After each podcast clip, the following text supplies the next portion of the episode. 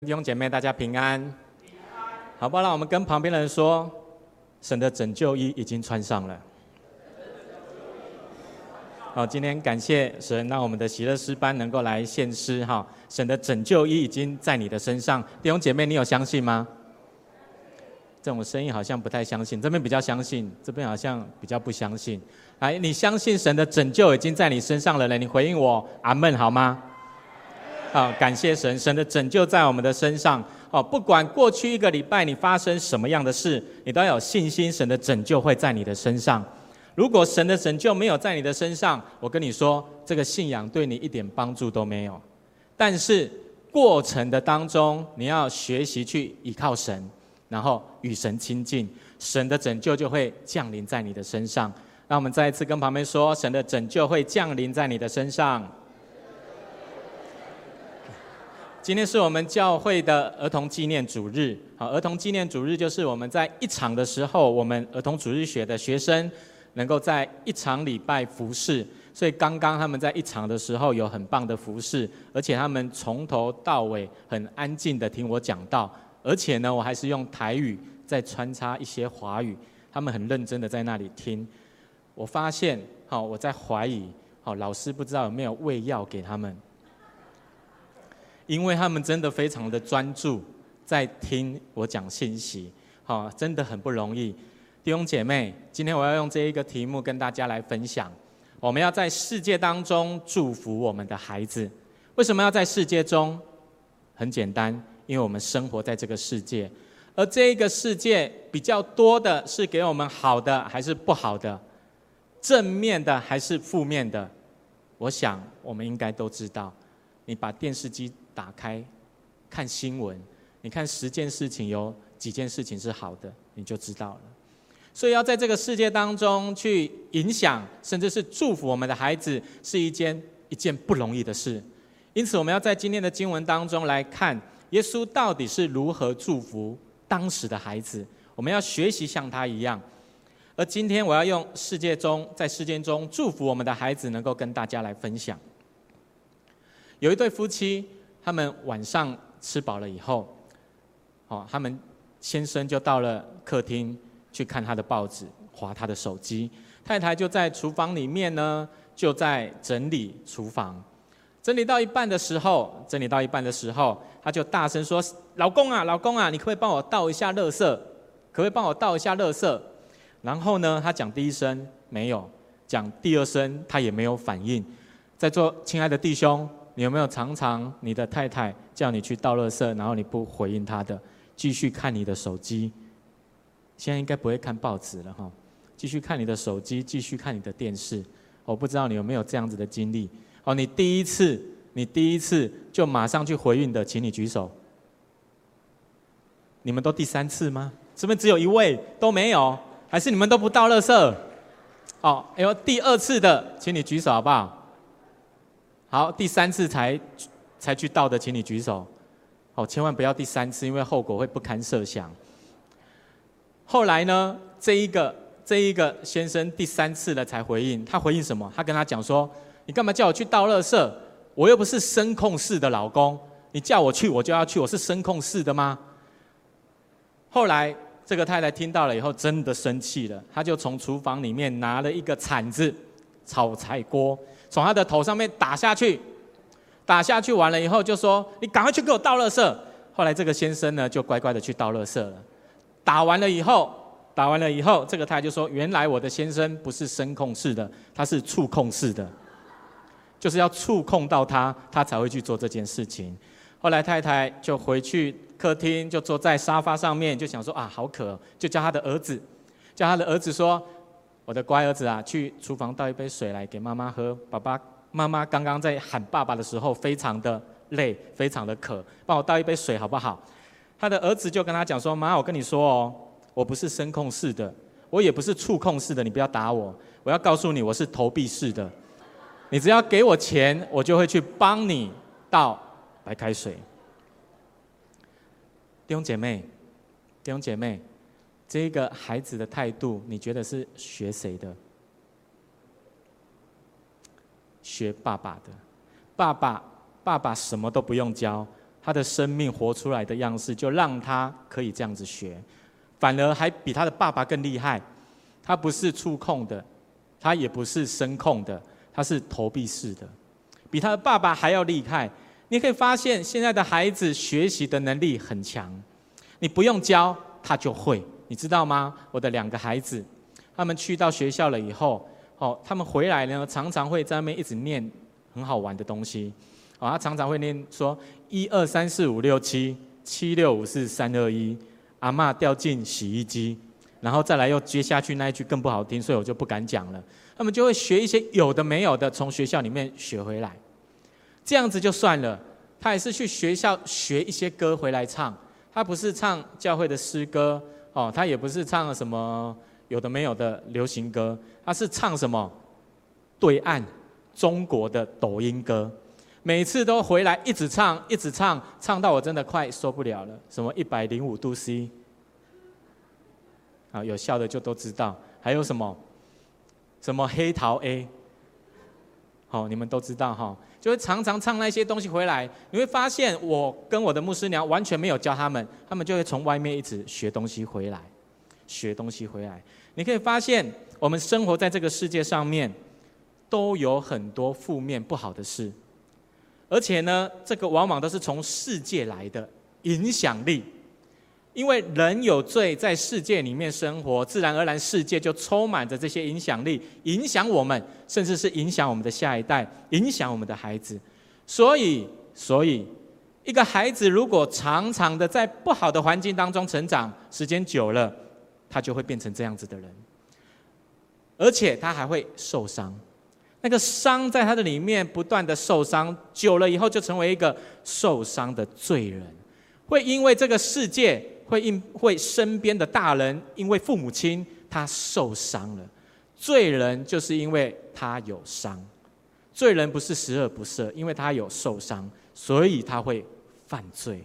但是感谢神，耶稣来到我们的身边，帮助我们除去了那一切的罪恶，好不好？跟旁边人说，耶稣除去了我们的罪恶。在今天的经文的第十三节，好不好？我们一起来读这段经文，然后我们一起来读，来，一二三，请。有人带着小孩子来见耶稣，要他摸他们，门徒就责备那些人。你可以发现，有人带着小孩去到耶稣的身边，谁就责备了那些人？门徒，门徒。弟兄姐妹，我问你，当这个门徒在责备那一个友人，可能是他的父母。可能是他的亲人等等的，他在责备的时候，我问你，小孩子有没有在旁边？有，一定在旁边。他有没有听到？一定有听到。如果你是那个孩子，听到这样子的事情，你会有什么感受？有人说你不能去找耶稣，你会有什么感受？我想，不管是大人还是小孩，听到这样的话，心中多多少少都会受伤，都会受伤。而受伤的原因呢，就是。我们嘴里不经意的一句话，而这一个不经意的一句话，还是世界给我们的价值观。我们被世界影响，然后我们不经意说出了这些话。而这一个世界的价值观是什么？很简单，大人的事情比小孩的事情还要重要，所以叫他们不要来。这是世界的价值观给我们的影响。哦，有一句台语常常会这样说：哈，大人恭维。囡仔人有耳无嘴，有耳朵没有嘴巴，啊，嘴巴可能被封住了。教他怎样听就好，不要讲话。这是谁给我们的价值观？世界，也可能是我们以前长辈留下来的价值观，而这个不断的影响我们，以至于我们用这样子的影响去对待我们的孩子，孩子不知不觉就受了伤害。当门徒责备人，不要带孩子来的时候，我们可以很清楚的感到，他讲的这句话让人充满着拒绝，然后受伤的感觉。我觉得这个时候孩子绝对是受伤了，而这个不经意的一句话，就让他们的心里不断的受伤，不断的受伤。就是因为这样，门徒责备这一些人，不要带孩子去到耶稣身边的时候，耶稣的反应是什么？耶稣的反应，他非常非常的生气，非常非常的生气。你知道耶稣很有名，在圣经里面生气的事件是什么吗？什么？在圣殿外面做什么？犹太人在圣殿的外面买卖，在圣殿的外面买卖，而且还拿银钱在那边交换。耶稣就非常生气，就冰的，哦，他就翻桌，然后他就说：“圣经不是这样子说吗？我的殿必称为万民祷告的殿，你们倒把它成为什么贼窝了？”耶稣非常的生气。再来第二件事情，就是今天的经文，耶稣要为小孩子祝福的时候，你可以看见十四节的经文写什么？我们一起来读好不好？我们一起来读哦，十四节下面那一段的经文。我们一起来读，来一二三，请。耶稣看见就恼怒，对门徒说：“让小孩子到我这里来，不要禁止他们，因为在神国的正是这样的人。”你可以发现，你可以发现，耶稣生气了。所以你从这里你可以看到，洁净圣殿这件事情，跟小孩子被耶稣祝福这件事情，这两件事情都让耶稣怎么样？生气了。代表什么？这两件事情一样的重要，不是大人的圣殿里面做圣殿敬拜神的事情比较重要，而是成人的圣殿跟小孩子的需要都是一样的，都是同样重要的。圣殿的需要和孩子的需要是一模一样的，这个层次是一样的，所以耶稣会生气。为什么会生气？因为他不要看见这些孩子因为大人的责备而受了伤害，而受了伤害。亲爱的弟兄姐妹，你小的时候常常被你父母亲受讲的话受伤的人，请你举手好不好？哎，真的有，啊敢举不错，代表你爸妈不在这里。好，谢谢。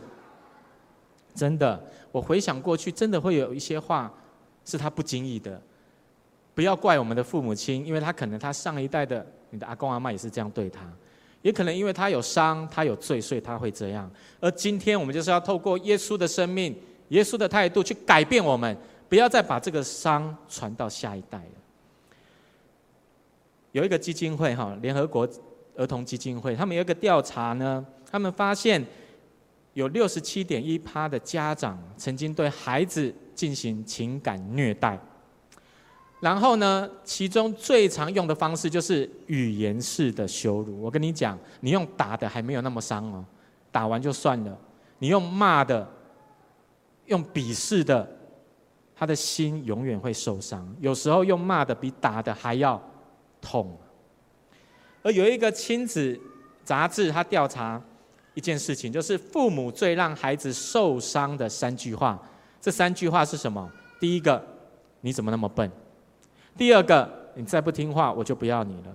第三个，你看看别人家的孩子，你知道有一个节目啊，有一个那个有一个新闻哦，就在讲说，一个妈妈呢跟一个孩子说：“你怎么那么笨？”结果呢，你知道他做什么事吗？他去到他们家的楼顶三十三楼，想要从上面跳下来，想要跳下来。原因是什么？因为呢，他要收货，没有收到，在电话中讲话又讲不清楚。妈妈就跟他讲说：“你怎么那么笨，听不清楚我讲什么？”他就想要上楼，然后自杀。就因为这样这句话，再来第二句话：“你再不听话，我就不要你了，就不要你了。”我看到一篇文章在讲，哦，一个妈妈带着一对兄弟哥哥跟弟弟出去玩，结果弟弟突然尿裤子了，他就跟哥哥讲说：“赶快我们回家。”可是哥哥不要，他很想要在那妹子玩。妈妈就说：“你再这样子，我就不要你了，因为我还有弟弟。”他就走了，妈妈就走了，哥哥就在那边哭，然后一直往妈妈的方向跑。弟兄姐妹，这个哥哥怎么了？受伤了。再来第三个，你看看别人家的孩子，有一个节目，有一个节目，然后他在演一个，他在请了一个学霸的孩子来做分享。结果他在分享的时候呢，他说：“每次我数学考满分的时候，我的妈妈总会说，这对你来说很正常。”本来就应该的，你看看，你看看，别人比你更厉害，英文也满分。然后呢，这个孩子就说，他常常因为别人内心就充满着委屈，而且他说他的妈妈常常跟他讲，我就是因为怕你骄傲，所以我才会这样子跟你说，想要让你更努力。你知不知道？我相信这句话可能很常有人会讲。后来这一个孩子呢，就在节目里面边哭然后边说：“他说，难道你就不可以看到我的优点吗？”因为这三句话，让很多的孩子在小的时候就受伤了。你可以发现。你怎么那么笨的这一句话，你会感受到一种感觉，就是被贬低。第二句话，再不听话我就不要你了，会感受到被抛弃。再来第三句话，你看看别人家的孩子，会让你感受到被比较，而这三个感觉不断的在孩子的当中影响了他们。弟兄姐妹，可能你没有说过这三句话。但是你可以发现，你可能跟你的孩子相处的时候，你有时候会贬低你的孩子，穿着什么衣服，什么配成这样，赶快去换一件。有可能你会想要抛弃你的孩子，讲了不经意的一句话，你再这样子做，我就要跟你断绝母女关系、父子关系。再来第三个被比较，你就会讲说，你看看人家隔壁班的考试考那么好，你看看人家隔壁的隔壁的那个某某某谁的儿子。哦，很孝顺他的母亲，每个礼拜放假都回来看我。你会发现，你会发现，我们有的时候会这样，让我们的孩子被贬低了，被抛弃了，被比较了。而这一些话都是我们不小心说的，可是伤害会产生。而我们之所以会这样，那是因为世界，世界给我们的影响力，我们里面有罪，就做出了不正确的决定，说出不正确的话。好不好？让我们跟旁边人说，我们一定要胜过这个世界的影响力。而这就跟今天的经文一样，门徒在责备孩子的时候，你会发现门徒的责备当中就包含了这三个：贬低孩子来这里干什么？你只是孩子，你干嘛来？再来第二个抛弃，他们心想耶稣现在不想要亲近你们，他们想要做大人的事情。再来第三个比较。他们觉得大人的事情比较重要，所以门徒的责备当中包含了这三件事情，以至于孩子他们可能受伤了。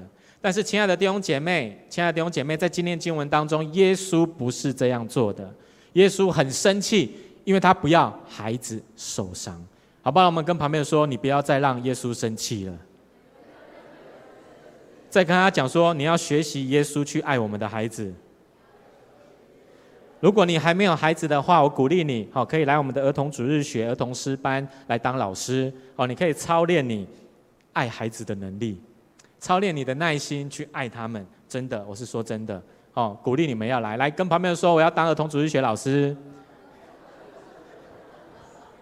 来跟旁边说，我要当儿童师班老师，好，OK，今天是儿童纪念主日，所以我要征老师，哈，记得，好，要来服侍。我们来看一下耶稣是怎么对待孩子，他的态度是值得我们学习的。耶稣在面对孩子的态度的时候，第一个他是接纳孩子的吵闹，因为呢，在十四节的经文他说什么？来，中间的经文我们再来读一次，好不好？耶稣看见就恼怒，来哦，一二三，请。耶稣看见就恼怒，对门徒说：“让小孩子到我这里来，不要禁止他们。”因为在神国的正是这样的人，在这一节经文里面，耶稣说了三句话，我觉得这三句话代表着他的态度。第一个，他说让小孩子到我这里来；第二个，他说不要禁止他们；第三个，他说因为在神国正是这样的人。第一句话，你可以看见让小孩子到我这里来，充满了接纳的态度。耶稣接纳这些孩子的吵闹。我相信你跟我都一样，孩子在那边吵，在那边陈欢的时候，你会受不了，你这个情绪会来。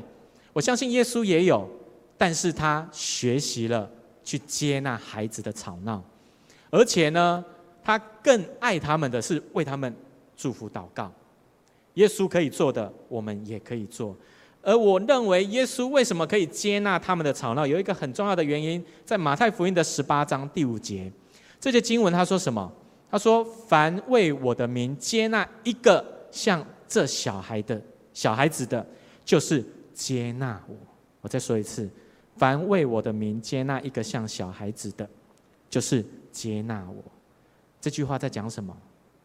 耶稣把孩子当作是他自己，为什么？因为他曾经也是孩子。弟兄姐妹，学习像耶稣一样，你看到孩子吵闹的时候，你要想，你过去也跟他一样，搞不好你比他更吵。他搞不好是天使孩子，你是魔鬼孩子。这叫什么？同理心。他在吵闹的时候，你要知道他想要我们怎么对待他。弟兄姐妹，你回想过去，你小的时候，当你在玩乐很开心的时候，当你在吵闹的时候，你希望大人怎么对你？你希望他来跟骂你说不要再吵了，还是你希望他用慈爱的眼神看着你？你不要再吵了。你希望他怎么对待你？你希望人家怎么对待你，你就要怎么对待你的孩子。而这是耶稣说的。你们接待这些孩子，就像接待我一样，意思就是他知道他也是孩子，他把孩子看作是他自己的一部分，这是同理心。而我们需要用这样子的方式去对待我们的孩子，我们才会有一点点、一点点的能力去爱我们身边吵闹的孩子。你要想，你过去也是这样。再来第二个，耶稣的态度是什么？耶稣说：“不要禁止他们。”耶稣为什么说不要禁止？很简单，因为耶稣知道禁止孩子了以后，这些孩子就会害怕，他就不再这样做了。本来很开心的找耶稣，但是拒绝了以后，他就退缩了。他那一个单纯真诚的心就缩了起来，就隐藏了起来，不敢表现出来。而耶稣看见了这个孩子的优点，这些孩子的优点就是单纯，就是啊，赶快赶快，我要去耶稣旁边，单单的领受祝福。但是呢，门徒的责备以至于他们不敢做，所以耶稣才会那么生气，才会那么生气。有一个研究哈，很多的研究都在指出，孩子的创新力需要从小培养。亲爱的弟兄姐妹，你没有发现你的孩子的创新力越来越少了，还是越来越多？而他说关键是什么？他说过多的禁止与保护只会让孩子不敢探索。而创新力是优点，但是呢，因为禁止跟保护，孩子就会退缩，不敢表现，不敢表现。而耶稣他为什么说不要禁止他们？他的优点就是孩子的优点就是单纯。如果你禁止他，就把单纯收了起来，收了起来。所以耶稣看见了他们的优点，帮助他们把优点展现出来，不禁止他们，就让他们做。所以弟兄姐妹，我们要学习。有时候，你的孩子想要做一些事的时候，你不要说不行，不可以，你要先让他去做做看。有的时候他跌倒了，他就学乖了；有的时候你不讲，他还有办法马上回转归向你。所以不要禁止，优点可以展现出来的时候，很自然的、很自然的，我们的缺点就会越来越少。你要帮助你的孩子展现出他的优点，展现出越多。缺点就会越少，这是第二个耶稣的态度。再来第三个耶稣的态度是什么？他最后说的一句话，他说：“因为在神国的正是这样的人。”这句话是什么样的一句话？我认为是祝福的话。我祝福他，是的，没错。他的生命将来会在天上，在天上就像这样子的人。而这一句祝福的话，影响了这些孩子。虽然孩子会吵，有缺点，但是耶稣依然祝福他们。他用口祝福他们，这是一个正面的宣告。他想说：没关系，没关系，因为天国就是这样子的人在那里，不管多吵，不管不受控制，你他们都配得这样子的祝福。而这一句祝福的话，影响了他们的生命，影响了他们的生命。有一个韩国的儿童咨询的心理学家，哈，他叫金恩喜，他曾经这样说：“他说，父母对孩子说的话，会对孩子童年时期形成的发展有决定性的影响。因此，学会如何对孩子好好说话，是父母能给孩子第一个也是最好最好的礼物。而耶稣就是用说祝福的话祝福他们。”那时候的孩子，而把这个礼物给了他们，给了他们。有一对夫妻，哦，他们是基督徒。他们的小儿子呢，常常让他们头痛，然后在学校、在家里出了很多的事情。有一对，有有一次，这对夫妻呢，就去参加了教会的培灵会。而在培灵会的当中，牧师就鼓励他们，要为着他们最不能感谢的事情感谢、感恩。后来呢，他们就讨论出来，决定为了他们的小儿子来感恩、感谢神，因为最让他们伤脑筋。当天培灵会结束了以后，他们就回家。回回家了以后，他们看见桌子上、地毯上面非常的脏乱，哦，有吃的东西，有饮料，有喝的东西，很多的酱料洒了一地。于是他们忍住了怒气，然后为了这件事情，为了这个小孩子制造的这个混乱，来感谢神。结果一天、两天、三天过后，奇妙的事情发生了。这个小儿子有一天的晚上就去敲父母的门房门，就跟父母亲讲出他心里面的痛苦。他说：“他说爸爸妈妈对不起，因为呢我的成绩不好，学校的老师很讨厌我，我也很讨厌他们，就故意跟他们作对。但我不知道为什么，我决定我不再跟你们作对了，我不再跟你们作对了。弟兄姐妹。”弟兄姐妹，感恩就是一个祝福的行动。有的时候，你的孩子没有办法控制，你要学会感谢神，感恩，用这样子的能力去影响你的孩子去改变。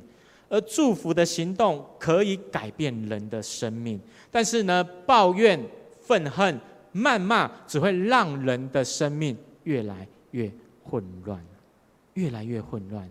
所以我们要学习用祝福的话去祝福我们身边的孩子，而这一对父母，他们就是用感恩的心，用信心倚靠神，他们的孩子就改变了，他们的孩子就改变了。所以弟兄姐妹，我们要学习多一点的感恩，用信心去帮助自己先改变。当我改变了以后，我才有能力去影响我的孩子。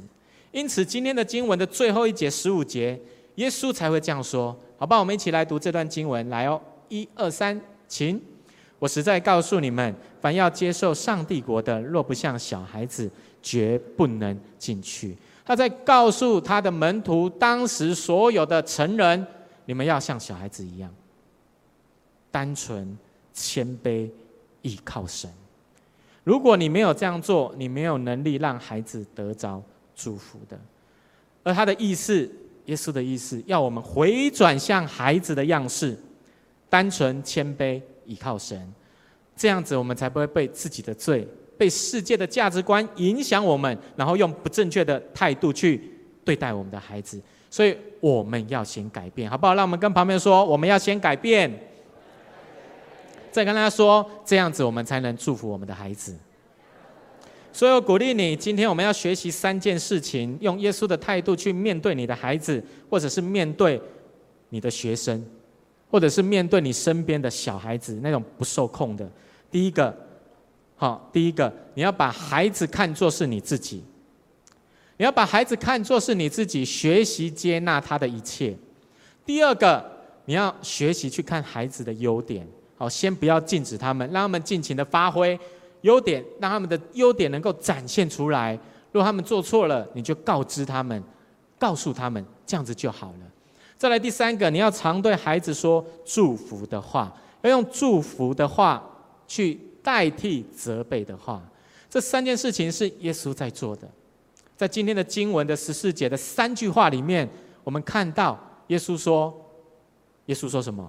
不要禁止他们。”耶稣说：“让小孩子来到我这里。”耶稣说：“天国正是这样的人，就是这三句话，把孩子看作是自己，接纳他们。然后呢，不要禁止他们，让他们的优点能够展现出来，因为他们单纯谦卑。再来第三个，常对他说祝福的话，因为天国正是他们的。这三句话可以帮助我们现今这个时代的父母，还是老师，或者是儿童主日学老师、儿童师班老师。”让我们去对待这些孩子，能够用耶稣的态度去对待。盼望透过今天的经文帮助我们。哦，甚至你可以用这样子的方式去面对青少年。青少年现在也差不多是这样，也很难控制。哦，或者是对待你的家人，这三件事情都是耶稣透过今天的经文教导我们的。愿我们能够在这个世上，真的能够先转变自己，让自己成为孩子，不被世界的价值观影响，不被自己的罪来影响。好，让我们用正确的态度去爱我们的孩子，不要再让他们受伤了，因为我们已经活的这个年纪，已经伤痕累累了。不要再让我们的下一代一直受伤下去。我们同心来祷告。